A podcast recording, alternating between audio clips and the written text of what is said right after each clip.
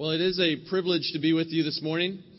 My name is Josh Fay. If you don't know who I am, I, I have worked at Black Rock for 10 years, so I know a lot of you.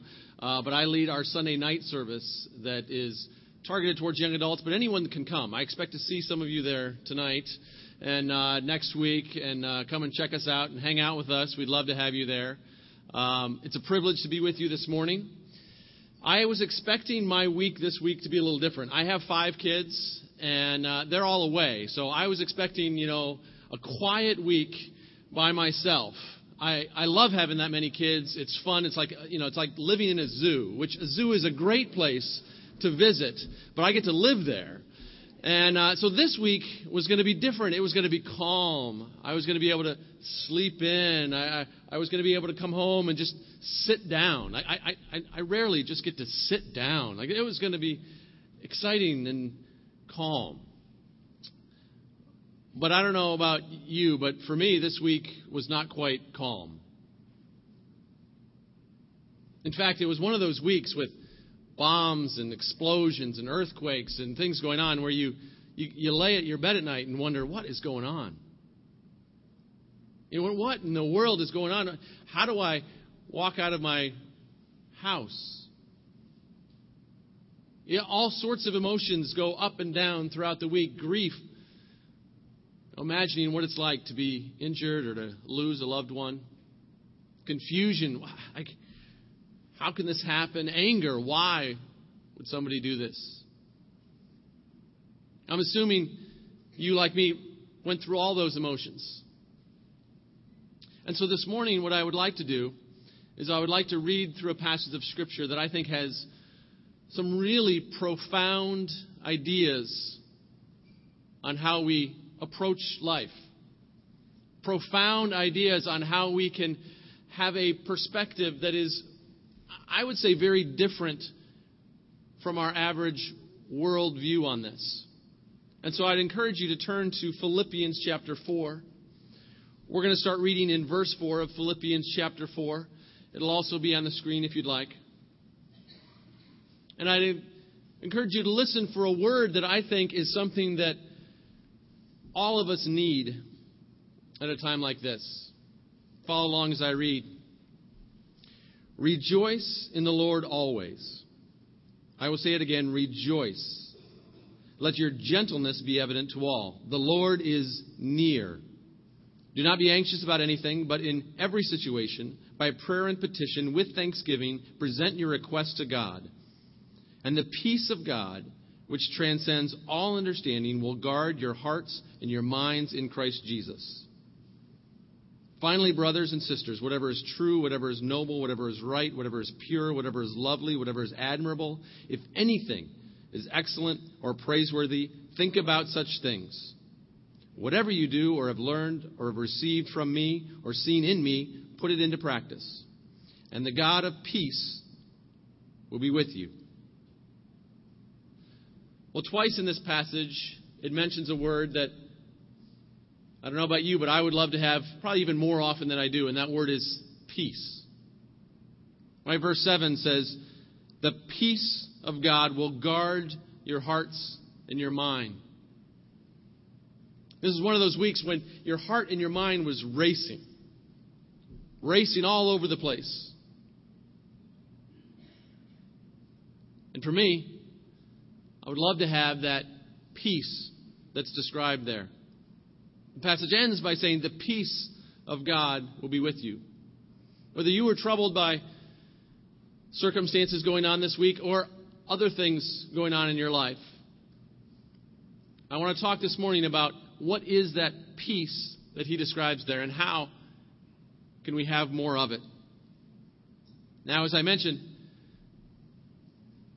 I believe the biblical view of peace is very different from what our culture offers.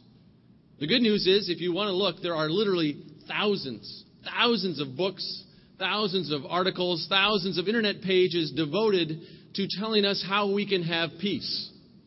I found, I found one. You can actually go look this up. I don't know why you would, but you could. Self magazine had an article of 12 quickie ways to get rid of stress. 12 quickie ways. They included things like pet a puppy, Light a lavender candle. Breathe. This is a, this is a quote from the article. It said, just inhale, then exhale. And if and it, I'm dead serious, if that's too much trouble, they have a breathing zone app that you can download to help you. All right? Eat chocolate. Kiss someone. It says pucker up. A little lip action releases feel good hormones. Says play a video game. Competing in a video game may tame tension. All right? So these are some of the ideas that are out there. And I, am pretty sure if playing video games and eating chocolate could give us peace, we'd probably be in a much better place than we are right now. Uh, now, one of the big differences, and this is maybe an extreme example, one of the biggest differences between the way our culture deals with peace and the way the Bible deals with it is the vast majority of what our culture says is actually distract yourself. Right? The vast majority of what it says is distract yourself. That's what all these things are. I have nothing against puppies, but petting a puppy doesn't deal with the things going on inside of you. It distracts you. What the Bible offers is something much, much deeper than that. So if we don't get peace from distracting ourselves, what is peace? To understand that, I think we can jump a couple verses ahead in Philippians. If we jump a couple verses ahead in Philippians chapter 4 verse 11, Paul continues to write about this idea of peace. He says, I, meaning Paul, am not saying this because I am in need, for I have learned to be content whatever the circumstances. I know what it is to be in need. I know what it is to have plenty. I have learned the secret of being content in any and every situation, whether well fed or hungry, whether living in plenty or in want. I can do all things through him who gives me strength. Now, we learn some very important things about peace in this passage. One of the things that we learn is that peace is a learned behavior. It's a learned. Peace is not a personality type. I know you probably know some people who are sort of just laid back and go with the flow. Maybe you are one of those people. If you are, maybe you don't have to listen to the rest of the sermon, but you're so laid back you don't care anyway. But many of us are not, right? Our hearts and minds are racing. We have all these things going on in our head and in our hearts, and we're racing around and we're going, man, I wish I was like that person who was laid back. Paul is saying that peace is not a personality type. In fact, if you know Paul, I, I never met him personally, but I'm assuming that he was not that type of laid back guy. He was a guy who was the chief uh, persecutor against Christians before he was a Christian. And then after he became a Christian, he was the church, chief promoter of Christianity to the point where he often got thrown in prison. He would get beaten up. Laid back people don't get beaten up that much. Paul was not by nature a laid back, peaceful guy. And so he says this is a learned behavior. Now, that's very good for most of us. For most of us, it's good news because if we're not peaceful right now, if we don't have a peace inside of ourselves, then, then we know we can actually get it. We can achieve this. We can learn it. Now, he does say it's a learned behavior. And what that also means is that it doesn't necessarily come quick. Sometimes we want instant peace, right? Like, boom, God just hit me with instant peace. And maybe that will happen. God can do that. But often that's not the case. Often peace is a learned behavior. It's something that comes by orienting our hearts and minds towards God's more and more as we grow. And so the beauty of that is, again, this is something we're learned. If you didn't know how to play the piano, and you came up here and Pastor Jim taught you that, you know, middle C note on the piano, and then you said, you know what? I'm ready to go. Pastor Jim, you can just sit down for a minute, and I'm going to go ahead and play the rest of the service. He would probably tell you, you're not quite ready yet. Pushing the one note is not quite good enough to lead a whole service. And much like that, peace is actually a learned behavior. It's something that can start small. If you're not peaceful right now, it's something that starts small and builds over time. As you grow in your faith, as you grow in understanding some of the things we're going to talk about, it builds. To me, that's a very encouraging thing. Because wherever you are on that peace continuum, you know you can grow farther. You can grow a little bit. You can progress in having more and more of this peace that God offers us. Now, we learn here too that peace is an inner calm. It's an inner equilibrium and poise. And the reason that's important is because we learn that peace is not based on our circumstances. The truth is, most often we think it is. Even if we don't audibly say it, we do. We say, I'm not peaceful, so what I need is a different job, or a different spouse, or a different family, or a different place to live, or a different. If I just had more physical security or financial security, then I would have peace. If you're honest with yourself, much of the time that's what we say. That's what we feel inside. And Paul says that actually is the exact opposite. In fact, if you know the history of the Bible, most often the people in the Bible that had the most peace were in all sorts of trouble. All but one of the apostles were killed because they chose to follow Jesus. And the one that wasn't was exiled. But the people that we see, the heroes of our faith, are often in some of the worst circumstances. Paul is the greatest example. He's in prison when he's writing this. Often we think, oh, if I change my circumstances, then I'll have peace. But Paul says that's not the case. Peace is not based on our circumstances, it is based on something deeper. And that, again, is a good thing. Because a lot of us are in places where our circumstances may not change. And we keep on holding out this hope that, hey, if it changes then, I'll have peace. And ultimately, that won't give us peace. So peace isn't a distraction. If peace is this learned inner poise and equilibrium, how do we get it? How do I get that peace? Well, in the passage we read, Paul gives us some really good ideas on how we do that. The passage that we first read starts off with the phrase, Rejoice in the Lord always. And then he goes on to say, The Lord is near. The first place that we stop to actually have this inner peace is to understand that we need to trust that God is good and God is near. Jesus gives a great example, a, great image of how we can think about God in, in one of his stories that he told in Matthew chapter 7. He says, Which of you, if your son asks for bread, will give him a stone? Or if he asks for a fish, will give him a snake? If you then, though you are evil, know how to give good gifts to your children, how much more will your Father in heaven give good gifts to those who ask him? If you're even a halfway decent parent, and I would consider myself, I think, halfway decent, I actually heard once that 90% of Americans think they're above average. Uh,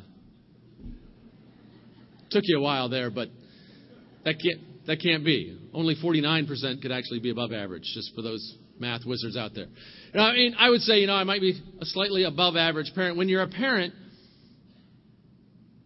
your mindset changes. Your priorities change. And Jesus is telling us that we actually can think of ourselves as children of a God who cares deeply about us. I remember once I was walking with my kids. I was just walking down the sidewalk, and we happened to come to a spot, and there was a little ledge, like next to the sidewalk. For some reason, ledges next to sidewalks are like magnets for kids. Do you ever under, do you ever, I mean, like you're walking with, they, they never will walk on the sidewalk. They have to walk on the little ledge next to the sidewalk. So I'm walking down the sidewalk. I'm, you know, maybe a step or so ahead of my kids. And, uh, I'm, and, and there's a little, you know, six inch ledge. They step up on it because that's what you do if you're a kid. And so I keep walking and I turn back. And the problem was the ledge rose as the sidewalk went. So as I turn back, my two year old is now like six feet off the ground. Right? And so I turn back, and instantly, like everything's, it's like you're in slow motion, right? And you're you're running to your kid. And thankfully, I got there. I got to the point I was able to get my daughter down and put her back on the sidewalk. But when you're a parent, you care so deeply about your kids. I mean, as me, you know, maybe slightly above average parent. Like when I saw my kid in danger, my the first thing was my instinct was I gotta go. I just stopped and I ran. What this passage says is that if you understand what a halfway decent human parent is like, if you multiply that times maybe a hundred billion, you still don't get to how much God actually cares about you. Right? This passage says if you even though you're a really messed up parent like I am, Even though I'm a pretty selfish parent a lot of the times, if I understand how much to love my kids, then God, who is so much greater than I, loves me even more. So, one of the first questions we need to ask ourselves is Do you believe deep down in your bones that God loves you that much? Do you believe deep down inside that God loves you that much? Because often we don't. We think, ah, you know, I think there's a God. I think, I think He's out there. I, I think He's pretty good, but he, He's got other things that He's concerned about. It not, you know, not, not me. I'm, I'm just a slightly above average guy who's got some issues going on with work and family and life and health and And God doesn't care that much about me. But the Bible says you're wrong. He does. A hundred billion times more than you can even imagine. God deeply, deeply loves you. Every single one of us. He knows the hairs on our head. He designed us. He created us in His image. One of my favorite verses in the Bible is uh, actually Ephesians 2:10. It says we're God's workmanship. We are specific works of art. Actually, the Greek word in there is poema, where we get the word poem. And what it's saying is that each and every one of us is actually a work of art designed by God. The way you look, I never liked having red hair growing up. I didn't. I never liked it. When I was a kid, I had like bright orange hair. God designed me. He created me to have red hair. I never understood that. Now I like my hair. I'm losing some of it. So I like what I have even more. God designed me specifically. And He specifically designed you exactly the way you are. He loves you that much. Not only that enough should really give us peace, right? To know that the God of the universe loves us that much, that should give us peace. But there's actually more in here.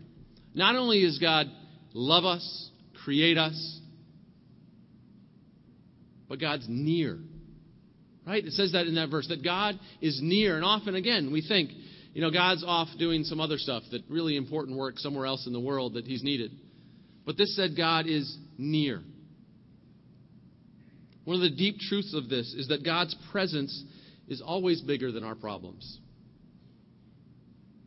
God's presence is always bigger than our problems. So, the first step of having this peace is knowing God is good, God loves you, and God is near. Which leads to a second part. We read in that passage in verse 8 that it says, Whatever is true, whatever is right, whatever is pure, whatever is lovely, whatever is admirable, if anything is excellent or praiseworthy, think about such things. And sometimes we can think about this kind of like the world's view of distract. Like, think happy thoughts. Go to your happy place. If you watch Seinfeld, serenity now, serenity now. Uh, was, sometimes we think that. That's not what this is saying. It's not saying just go to a happy place. In fact, what it starts by saying is think about what is true. What this actually means is to think deeply. And again, this is very different from our culture. If you go and look up some of these books, often they jump past any sort of deep thinking and try to get to practical things like petting a puppy and lighting a candle. Again, I'm not against puppies. But the whole point of this is actually think deeply. Think deeply. Because the way you actually replace all the stuff that's going on is you replace it with a deep understanding of who God is and what He's done. You, under, you replace it with the things we've been talking about, an understanding that God loves the world, that God loves you more than you could imagine. And actually, it helps to ask ourselves questions like why does the world exist? Why is there evil in the world? What is my purpose in life? Often our culture says, you know, avoid those things, just go and kind of distract yourself. But the real truth is if you understand those things, that's what gives you this deep equilibrium. If you understand that God created a perfectly beautiful world and humanity did choose to mess it up, or we chose to sin, and not only that, we continue to. Every single day, we choose to mess up this beautiful world that God created, sometimes in small ways, sometimes in horribly ter- t- terrible ways. But we still do. But there's also more to that truth. The more to that truth is in this world, God chose to redeem it. He chose to send His Son to live, to die, to rise again. And the reason that's so important is we know the end of the story. We are not living in this world in the fact that we wonder what's going to happen. We know the end. That makes all the difference. A little while ago, my kids were asking to watch a movie, and so uh, they wanted to watch the movie How to Train a Dragon. Have you seen that movie? It's, it's a pretty decent little animated movie. Uh, and what's they had actually seen it before. My kids had already seen it before, but they wanted to watch it again. And it's a movie about uh, this boy who finds a dragon, and the environment that he lives in, these dragons are like the arch enemies of the people. All right? And so you're really afraid of the dragons. And in the beginning of this movie, they, they try to set this up by showing you how kind of scary these dragons are. And they ultimately, if you've seen the movie, the boy becomes friends with the dragon and they all live happily ever after and live together. But at the beginning, it's scary. So we're watching this movie with my kids. And again, my kids have seen this movie. And my son, who's about six years old, starts getting really afraid. Right? They're showing these scary dragons, and he starts getting really afraid. And so I pull him aside and I say, Ian, you know the end of this movie. You've seen this movie before. You know that these dragons really aren't that bad. You know that they all become friends. You know that they all make it in the end. You, you know that. He's like, Yeah, but I'm still scared. And the truth is, that's basically what God is saying to us. We know the end of the story. We know that God wins. We know that God loves us. We know that God's working things out. And that makes all the difference in the world. Because, as crazy as it sounds, God actually does not promise us protection. God does not promise us security. God does not promise us perfect health. What He promises is to be with us and to redeem it all in the end. That's what God promises us. And that's how we can actually have that inner poise and peace and equilibrium no matter what the circumstances are. No matter what's going on, we know that God is with us and we know the end of the story. We know that all the things we suffer will ultimately be redeemed in the end. We know that God wins. No matter what's going on right now, we know the end. And that allows us to walk through life without that fear, without that stress, without that weight on our shoulders.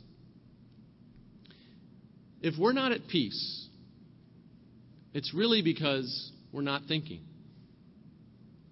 Again, sometimes we think, I need to shut down my mind, I need to distract. And God says, no, what you need to do is put your thinking in the proper perspective. What you need to do is think deeply and actually think about doctrine. Think about why the world exists, who God is, and what's going on. And as you do that, you begin to replace that fear, that stress, with peace. Also, in these verses, we get even more. I mean, it could be enough that God loves us, right? That God actually deeply loves us. That's enough to give us peace. That God is with us. That we know the end of the story, but God actually offers more. In Philippians 4 6 and 7 that we read, he says, Do not be anxious about anything. But in every situation, by prayer and petition with thanksgiving, present your request to God, and the peace of God, which transcends all understanding, will guard your hearts and minds. Now, we know more than just doctrine. We actually know that God is not just out there good creating us, but God is actually personal. God actually wants to be a part of our everyday lives. And so it says you can talk to Him. Go to God. Give your request to God. Go and talk to Him. Tell Him what's going on. He's there. He wants to hear. Share what's going on. Be honest, too. Don't pretend you're better than you are. Don't pretend you're feeling better than you are. Just go to God and say, God, hey, this is what's going on. This is the way I'm feeling. This is what's going on. Hey, God, please help me out. But then this passage has a really interesting point. Again, very counterintuitive. It says, with thanksgiving. What's interesting about that is it actually says that you should give thanks before you ask your request. Usually, the way we do it is we ask our requests. If God gives us what, is, what we want, then we're happy. Job, my, oh God, my job is bad. Can I get a new job? I get a new job. Yay! My car broke down. God, I, I need some help here. Car's fixed. Yay! And what it says here is to ask with thanksgiving before you ask. Why is that important? Because you will never fully have this peace until you acknowledge that God is in control and you're okay with whatever He does. The truth is, one of the reasons we don't have peace is because we want to be God. We ask requests, and if God does things the way we want, then I'll be happy. Then I'll have peace. God, if you give me what we want, then I'll have peace. Who's God in that situation?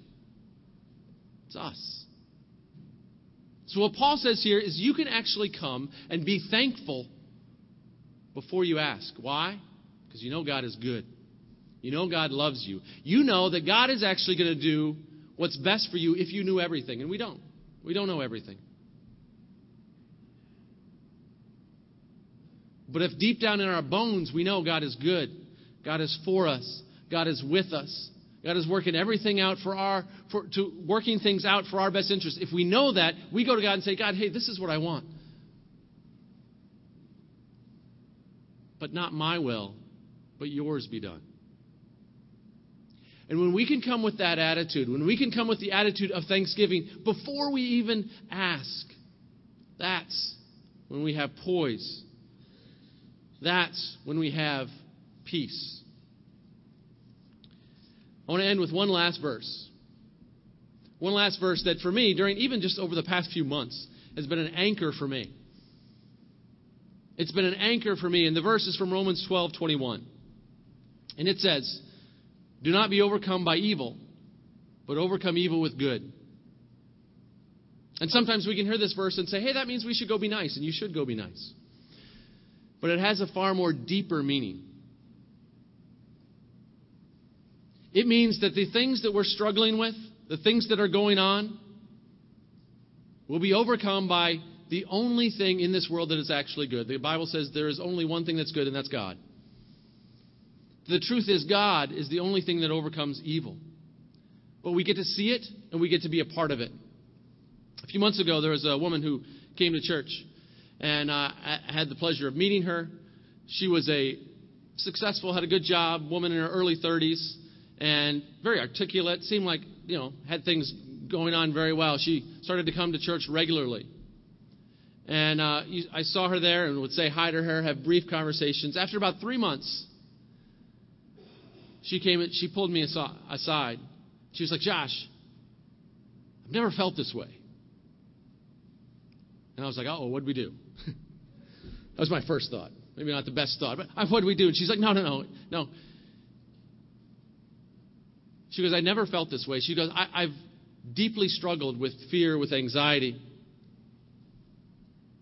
I was always nervous at my job, and it led to just discord with my coworkers.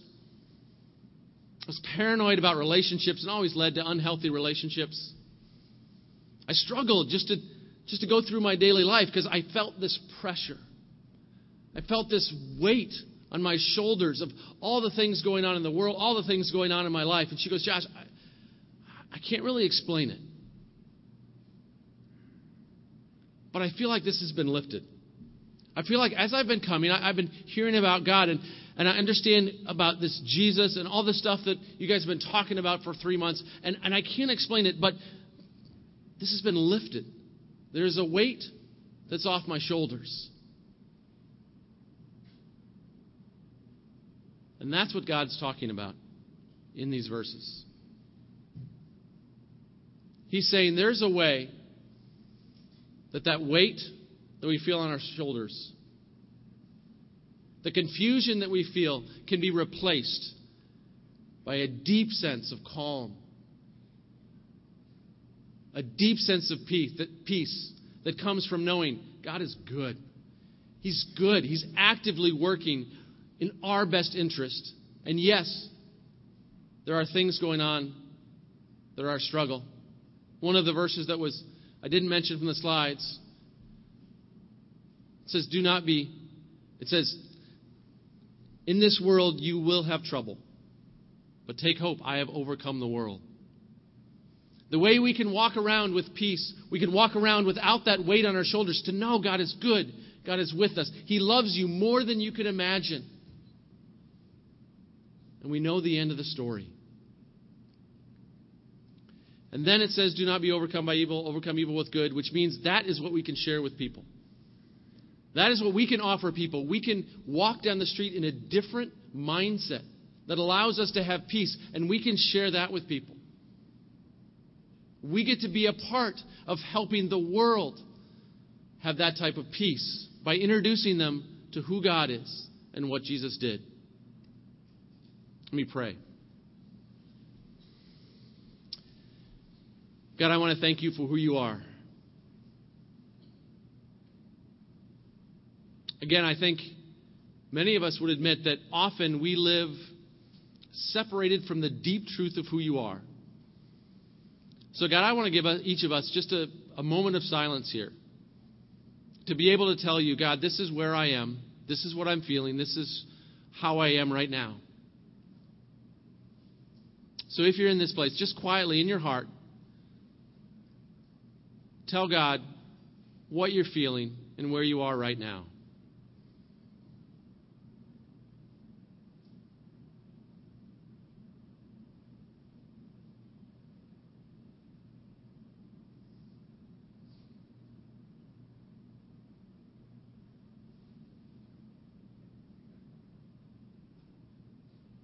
God, I want to thank you that you promise us. If we simply come to you, let us, letting you know where we are, you will begin us on a path to learn peace. God, I know there are some people here this morning who desperately need peace. They've got things going on in their lives that they feel that weight.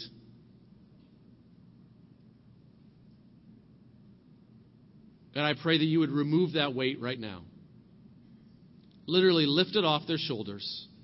Allow them to walk out of here lighter in step, knowing there is a God that cares about them, that is good, that loves them.